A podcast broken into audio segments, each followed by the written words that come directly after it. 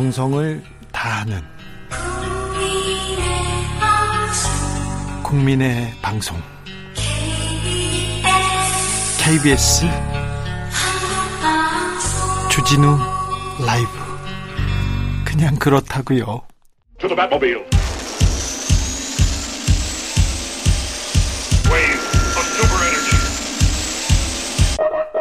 주기자의 1분 고백하건대 저는 환경에 관심이 없었어요. 재활용도 마찬가지였고요. 지구가 아프다는 소리를 들을 때면 나도 아프다 이렇게 넘어왔습니다. 기후 위기로 지구가 위협받는다는 뉴스가 나오면 초등학교 4학년 때부터 들은 이야기야 이렇게 치부했습니다. 과학기술 진보가 환경 위기를 극복해 줄 거라는 기대도 있었습니다. 그런데 주진우 라이브에서 환경 뉴스를 하나씩 둘씩 내보낼 때마다 겁이 나기 시작했습니다. 급해지기 시작했어요. 그래서 나는 뭘 할까 고민하다가 차를 우선 전기차로 바꿨습니다. 한국에서 1년간 쓰는 플라스틱 컵을 이어놓으면 달에 도착한다고 합니다. 1년의 비닐봉지는 235억 개를 쓰고요. 생수 페트병 49억 개 쓰고 있다고 합니다.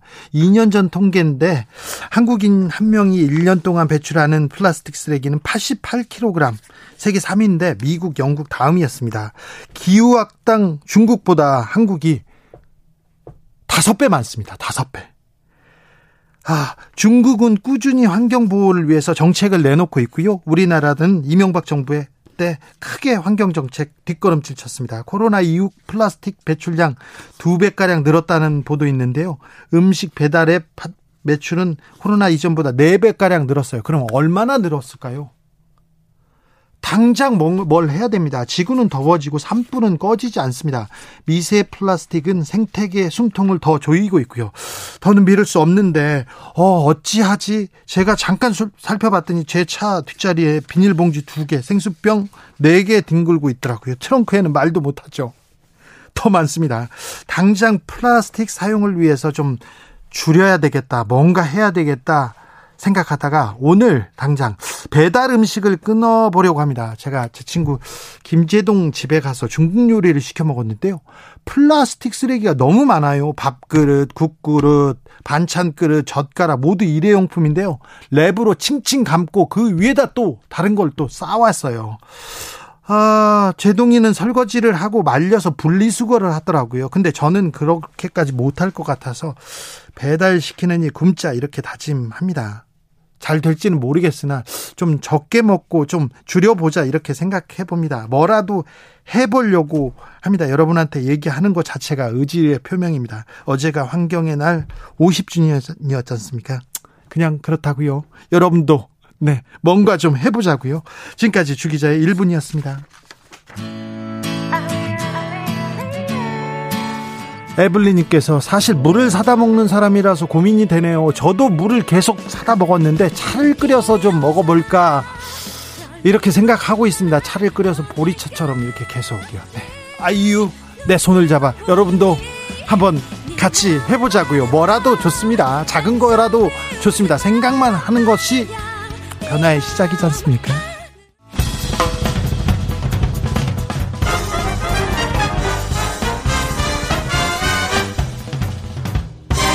훅 인터뷰 모두를 위한 모두를 향한 모두의 궁금증 훅 인터뷰 선거가 끝났습니다. 국민의힘에서는 혁신위를 띄우겠다. 민주당은 혁신 비대위를 꾸리겠다. 이렇게 얘기합니다. 당 안에서 당 밖에서 공방 갈등 연일 이어지는데 어떻게 될까요? 민주당은 어디로 가는 걸까요? 국민의힘은요. 민주당과 국민의힘을 이끌 리더는 어떻게 결정이 될까요? 물어보겠습니다. 이상돈 중앙대 명예교수 모셨습니다. 안녕하세요, 교수님. 네, 안녕하세요. 잘 계시죠? 네, 잘 있습니다. 네. 네. 선거 어떻게 보셨습니까?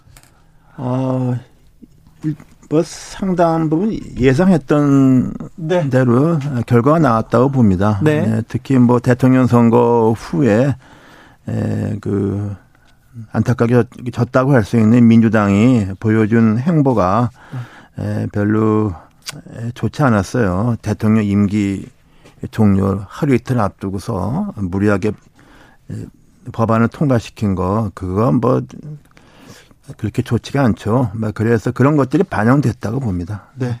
예상하던 바군요. 네. 그래도 조금 의외다 이런 그 선거 결과 보셨습니까? 충청권 민심도 있었 있었을 거요. 그 강원도도 뭐 국민의 힘이 네. 석권했고요. 네. 그다음에 경기도에서는 뭐 김동연이라는 새로운 인물이 등장하기도 했습니다. 일단 좀 걱정해야 될 것이 네. 투표율이 굉장히 젖어있죠. 그렇죠. 네, 그것이 우리가 통상적으로 지방선거 투표율이 대충 한 55% 어, 그, 였던 네. 것이 아마 정상이었던 것 같습니다. 네. 2018년은 좀 비정상적으로 좀 60% 됐었고, 네. 이번엔 무려 50%로 주저앉았기 때문에, 그리고 또 이제 출구조사를 결과지만은 정확하지 않지만은 60대 이상에서는 뭐 70% 투표율이 보였다 그러고 네. 상대적으로 젊은 층에서는 투표율이 굉장히 낮았죠. 네. 뭐 이런 것이 이제 복합적으로 반영이 돼서 국민의힘이 승리를 했다고 보는 것인데 했는데 우리 나라 정치 발전을 위해서는 이런 세대 간 격차가 너무 심한 거 우리가 걱정하지 않을 수가 없습니다. 네. 세대 간 격차 많고요. 또 남녀 갈등이라고 봐야 되나요? 남녀 음. 젠더 이슈가 이번 선거도 또 지배했다고 이렇게 보입니다.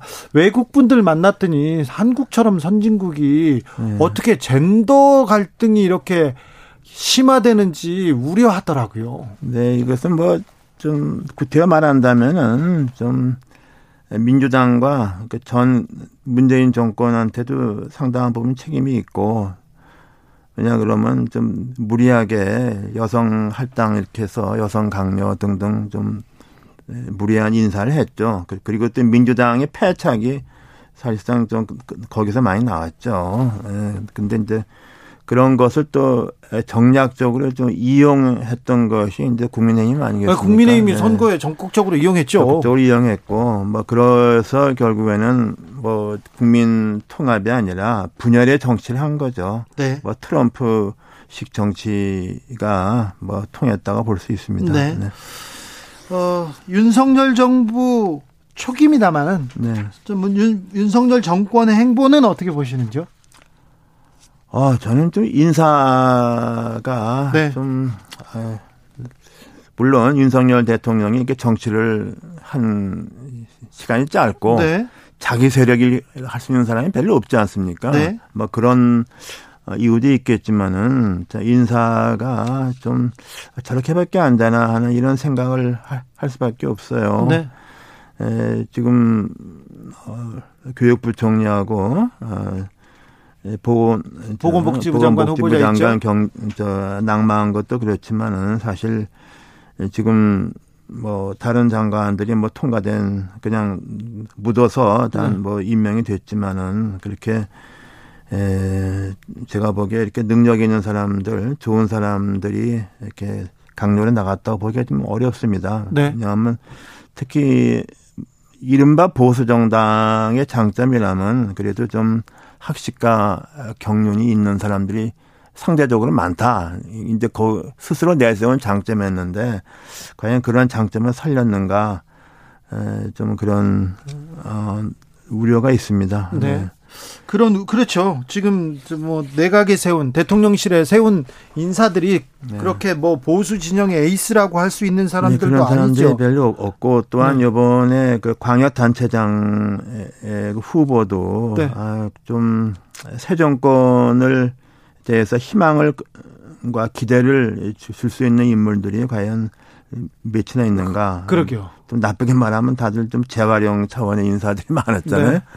예, 그리고 뭐 총선에서 떨어지는 사람들이 예, 요번에 그 네. 민주당에 대한 심판 심리에 편승해서 네. 광역 단체장으로 됐다. 이런 건 굉장히 좀 과연 그것이 바람직한 선택이었는가. 예. 유권자들은 정권 심판, 전 정권 정, 심판 심리로 네. 국힘 후보를 다 지지했지만은 과연 국힘 국민의힘 후보들이 과연 좋았는가 네. 뭐 이런 생각이 생각이 듭니다. 네. 저기 혹시 근데 교수님 아 네. 이번 이인사 발탁은 잘했다. 이 사람은 눈에 띈다. 그런 분 있습니까? 아, 솔직히 별로 보이질 않네요. 없습니까? 솔직히 그렇습니다. 수십 명 중에 네, 솔직히 뭐 별로 그렇게 아 저 사람이 좀 그 해당 장관을 할 만하다. 뭐 네. 이렇게 별로 에, 눈에 띄는 사람이 없어요. 솔직히 아, 말씀드려서. 네. 네. 이번 선거를 통틀어서 네. 아, 이 인물 보소 이런 사람이 있습니까? 어, 그건 역시 이제 오세훈 시장이 뭐 그, 무난하게 그 재선에 성공한 거 요번 과거한 거 말고 네. 뭐 이제 그런 그러면 이번에 보면 오세훈 시장은 이렇게 공약이라고 우리가 기억이 되는 게 없었죠. 없어 아, 무것도 안 했는데 아, 별로 그 그러니까 보여주지 않았죠. 뭐 우리가 우리가 그걸 교훈을 삼아야 돼요. 그 송영길 후보 막판에 뭐뭐 뭐 김포가 강남이 된다 뭐 어쩌고저쩌고 그렇게 그거 너무 경솔하고 표 깎아 먹는 거예요. 난 그래서 이번에 그 서울시장 선거가 이게 좀 어, 하나의 좋은 교훈을 줬다고 봐요. 네. 네, 그렇, 그랬고, 상대적으로 이제 경기도에서는 김동연 당선자 후보가 침착하게 자기의 어떤 어, 장점을 최소한 조용하게 내세워서 네. 당선됐다고 봅니다. 네. 이번 선거에서 이재명은 무엇을 얻었고 무엇을 잃었습니까? 아, 저는 이재명 지금 국회, 국회의원이죠. 네, 의원이 됐습니다. 네, 그게 뭐 특별하게 얻은 게 없는 것 같아요. 네. 에, 그리고 사실상 송영길 에, 전 의원이 자기 의원직을 버리고 서울에 가서 그 참패했잖아요. 과연 이게 과연 본인이나 당을 위해서 좋은 선택이었는가? 나는 좀, 좀 이해가 안, 이해가 안 돼요. 아, 그 자체가. 네. 아. 그리고 이재명 의원도 그 자기 기반인 예? 그 경기도와 예, 경기도는 이제 김동연 후보가 됐지만은 이재명 의원하고 사실상 거리를 뒀기 때문에 된 거 아닙니까? 그리고 자기 정치적 고장인 성남 예. 분당 다 뺏겼고 나는 그래서 이재명 후보가 이번에 국회 들어가도 난 뭐 얻은 게 없다. 오히려 어 오히려 좀 잃은 게 있으면 잃은 게 있지 얻은 게 나 없다고 봐요. 네. 난, 난 무리했다고 봅니다. 두 사람 다 송영계 이재명 다. 네. 이재명 그 후보는 뭐 제자기도 하셨으니까 네. 어, 저 선거 전에 좀 상의를 하고 그러진 않으셨어요? 아니 제가 뭐 그 대선 끝나고 나서는 뭐 저는 대로 뭐좀 예, 잠깐 위협 갈 일도 있고 네. 이렇게 좀 바깥에 좀 끊었죠. 네. 그리고 뭐그 무엇보다도 에, 그 검수완박이라는 거 그 마지막 통과시켰을 때 예. 그걸 민주당에 누군가 좀 나서서 그걸 하면 안 된다 그렇게 했었어야지. 그 아무도 할 만한 사람들이 다 그냥 거기에 묻어갔잖아요. 나는 그래서 민주당이 이번에 그래도 총체적으로 뭐 위기에 처했다고 봅니다. 네. 네. 민주당의 내용은 좀 오래 가고 있습니다. 네. 이재명, 송영길 책임론도 일고 있는데 민주당 어떻게 보십니까? 아, 지금 민주당의 그 선거가 끝나고 나면 뭐 이런저런 얘기가 좀 항상 있죠. 나와 있어요. 근데 네. 요번에 이게 좀 다른 거 과거하고 달라요. 차원이 그렇죠. 달라요. 네. 어떻게 차원이 달라요. 네. 그리고 이거는 제가 보기에는 그 이재명 이낙연 대통령 후보 경선 과정에서, 과정에서 네. 있었던 것이 우리가 가장 치열했던 경선이라고 우리가 기억하는 이명박 박근혜 이명박 박근혜하고 또 차원이 다른 거예요. 그래요? 나는 그렇게 봐요. 그때보다 더 좀 심각합니까? 어, 거기서는 자기들 이명박 박근혜는 자기들끼리 치열하게 싸웠죠. 싸웠, 싸웠는데 네. 네. 요번에 그 제가 보기에는 그리고 많은 사람들이 이제 그런 시각을 갖고 있죠. 과연 이 대장동 이슈가 예. 과연 이게 야당에서 제기해서 나온 거냐. 거기에 대해서는 야당이 잘 알았느냐. 뭐 이런 시각이 많이 있지 않습니까? 그래서 그, 그런 면에서 어, 소위 그 제가 보기에는 같은 정당에서 경쟁하는 사람들이 넘지 말아야 될 선을 난 그때 경선에 넘었던 것 같아요. 그 후유증이 네. 음, 좀 크다고 봐요. 박근혜, 이명박 치열하게 다투던 2007년 경선에서 네. 박근혜 어, 후보 쪽에서는 BBK 다스 의혹 네. 제기했고요. 네. 그 다음에 이명박 쪽에서는 최태민 그리고 그때 최순실 관련된 의혹을 제기했었어요. 네. 근데 그때보다 지금이 심각합니까? 아, 그때는 그렇게 우리가 지금 와서 얘기하는 거지. 그 이명박, 박근혜 두 사람 본인으로서는 지켜야 될 선을 안 넘었습니다. 아, 그렇. 공개적으로 말하지는 않고 네. 주변에서 이렇게 주변에서 네. 이렇게 치열하게 뭐 이렇게 뭐 흑색 선전이랄까 뭐 또 또는 뭐 네가티브를 했지.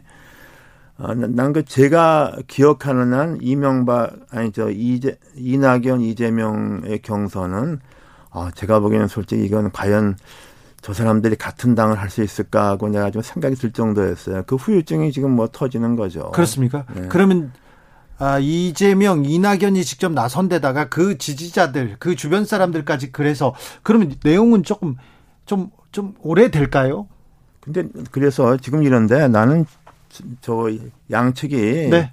어, 지금 하루하루 나오는 대로 저렇게 굴러가다가는 저 과연 어떻게 될지 모르겠어요. 난 좀 이렇게 두 쪽에서 네. 좀 휴지기를 갖고 네. 좀 뭐라 그럴까요? 좀 네. 쿨링 한다 그러지. 네. 그, 그 기간이 좀 필요할 것 같아요. 네. 아니 그런데 선거 끝나면 누구 네. 잘못했다, 누가 책임져라 얘기 나오고 그리고 다 이렇게 또 수습하고 그러지 않습니까? 네. 근데 이게 지금 지금 상황은 뭐 통상적인 건 아닌 것 같아요. 네. 어 그리고 요번에 사실상 뭐 국민의힘이 이겼다 그러는데 네. 그 경기도에서 끝인 것처럼 네. 꽤 굉장히 취약하게 이긴 거예요. 60대 이상이 70% 투표라고. 네. 그러니까 저, 저 승리라는 게 사실 굉장히 허약한 승리입니다. 국민의힘이. 국민의힘이 뭘 잘했다. 어떤 후보가 뭘 보여줬다. 비전을 보여줬다. 그런 그런 게 아니잖아요. 네. 그, 그, 그, 그렇게 돼 있는데 네. 그 민주당은 이 내분이 더 심각한 것 같아. 그래요? 그래서, 네, 그래서 예, 참 어떻게 보면 국민의힘은 야당복이 또 크다고 보게 볼 수 있습니다. 당분간 네. 이런 상황이 계속 될까요? 글쎄 모르겠어요. 근데 좀, 어, 그 전당대회를 뭐 조계 전당대회 문제가 아니라 전당대회를 좀 연기하더라도 좀 시간을 좀 버는 게 민주당을 좀 살리는 길이 아닌가 잘 음. 모르겠어요. 또 어떻게 해서 뭐 보기에 따라서는 저게 그대로 가지 못한다. 어차피 그 터질 것 같으면 빨리 터져야 된다 그렇죠. 보는 사람 볼 수 있는데 네. 전잘 모르겠습니다. 아 그렇습니까? 아 뭐 그런데 선거 끝나면 이런 내용은 다 있었고 그럴 때마다 또 다 또 또 잘 굴러가더라고요 이렇게 생각하는 사람들이 있어서 네. 큰 걱정은 안 합니다 이런 사람들도 있어요. 네. 민주당에서 어 여러 사람이 움직이는데 박지원 전 국정원장도 이렇게 이 선에서 나의 역할은 하겠다 이렇게 얘기를 합니다. 국정원을 나오자마자 네. 어떻게 보시는지요? 아 글쎄요. 근데 일단 박지원 원장은 전 원장은 이미 당원이 아, 아니고 네. 어, 탈당을 하게 탈당을 한 게 돼 있는 거 아닙니까? 네, 네. 국정원장이었고 예. 그 2015년은 그때와는 달리 네. 그 말하자면 호남 그땐 그래도 또 호남에서 유력한 의원들이 많았잖아요. 예. 자기 개성이 있고 예. 다선 의원들 네. 그런 의원들이 박주원 전 원장과 같이 움직였지 않습니까? 네. 그런데 뭐 지금 와서는 과연 이 호남에 있는 현 의원들이 과연 어떤 역할을 할 수 있을지 전 잘 모르겠어요. 자, 그럼 네. 민주당 당권은 어디로 갈 것 같습니까? 그걸, 그걸 제가 알겠습니까? 그래서 당권이 어디 간, 가게 되면 다행인데 이건 뭐 가지도 못하고 그냥 무슨 일이 나지 않는가 이런 생각까지 드는데 네. 이렇게 되면은 저기 그냥 윤석열 정부가 독주하지 않습니까 이게 지금 지금 그렇죠 그렇게 돼버렸어요. 네. 이건 뭐 청문회 뭐 어쩌고 저쩌고 이건 뭐 도대체 관심도 없잖아요. 검증도 안 하고 아, 뭐 이거 완전히 손 놔버렸어요. 네. 그래서 이, 이런 현상이 완전히 그 여당, 야당의 어떤 뭐 공백 상태가 오는 것 같아서. 야당의 무기력, 민주당의 무기력은 뭐 국정에도 도움이 안 됩니다. 네. 저, 그런데요. 네. 아까 그 청문회도 그냥 독주하고 있다고 했는데 김승희 후보자 그리고 김승희 후보자는 부동산 의혹이 많아요. 그런데 저는 이거보다 제약 제약회사 아, 관련된 로펌에서 로펌에서 고문료를 받았다. 이 부분은 좀 이해충돌 이 부분은 좀 짚고 넘어가야 되는 거 아닌가? 네, 저는 그게 굉장히 크다고 봅니다. 네. 예를 들면은 현재 그 국무총리가 예. 김현장에서 있었 뭐 어떠 어떠 했다고 그렇죠. 그러는데 국무총리라는 역할은 이렇게 총괄적인 거니까 네. 아, 추상적인 권한이잖아요. 네. 근데 보건복지부 장관은 이게 굉장히 구체적이고 자기 일이 확, 확실한 거 아닙니까? 네네. 그런 직위에 국회의원 끝나고 말하자면 어떤 로펌 고문이라는 명분으로 사실상 어, 그 제약회사를 위해서 네. 로비를 했다고는 그런 의심을 충분히 할 수 있는 네. 사람을 네. 장관을 임명한다. 네. 이건 있을 수 없는 거죠. 그러니까 어떻게 말하면 전임 지금 낙마했던 정호영 후보자보다 더 문제가 있는 거죠. 정호영 후보는 자기 뭐 병원장 할 때 네. 애가 좀 편입을 할 때 뭐 그렇게 또 그걸 또 뭐 말할 때 그러면 내 자식 내 대학까지 딴 대학 가느냐 뭐 이런 말까지 하고 해서 구설수 생긴 건데. 네.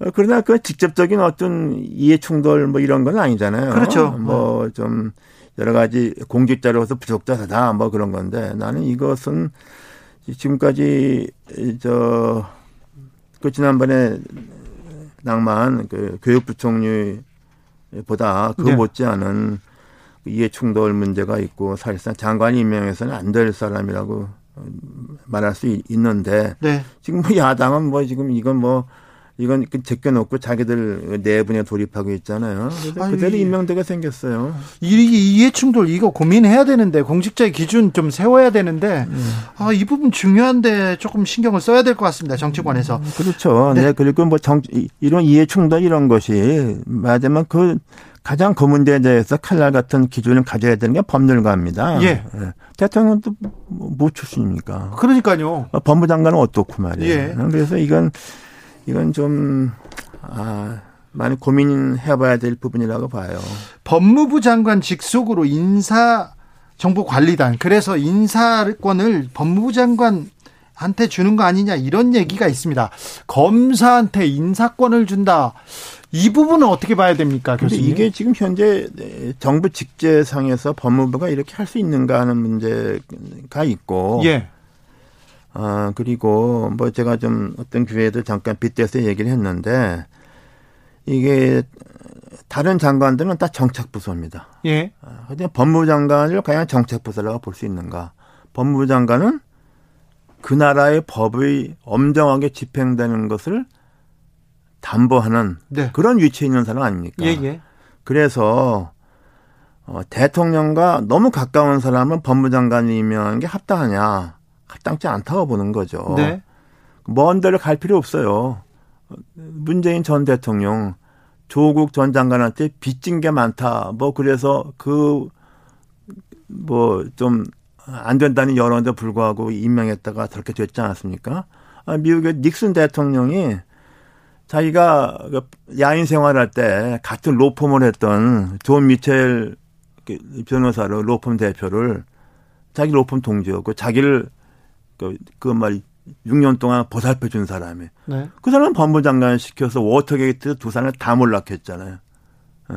결국에는. 난 그래서 그런 교훈을 좀 고려해서 법무장관은 에, 좀 대통령과 거리를 좀 둘 수 있는 사람, 뭐 이런 사람 또는 대통령에 대해서 뭔가 좀 그건 아니다가 말할 수 있는 이런 사람을 시키는 게 옳다고 봅니다. 난 그래서 이런 거 우리가 생각해 볼 점이 있죠. 네. 아, 검사들이 인사 정보를 준다. 정보를 가지면 그 정보를 쓰고 싶어 할 텐데 그 부분도 좀 고민이 됩니다. 네, 그렇죠. 그리고 무엇보다도 현재 법무부 우리나라 정부 조직법상 법무부 장관이 이런 거를 인사 문제 어떤 기초 이런 걸 할 수 있다고 보느냐 할 수 할 수 없는 거 아닙니까? 그 법을 바꾸기 전에야.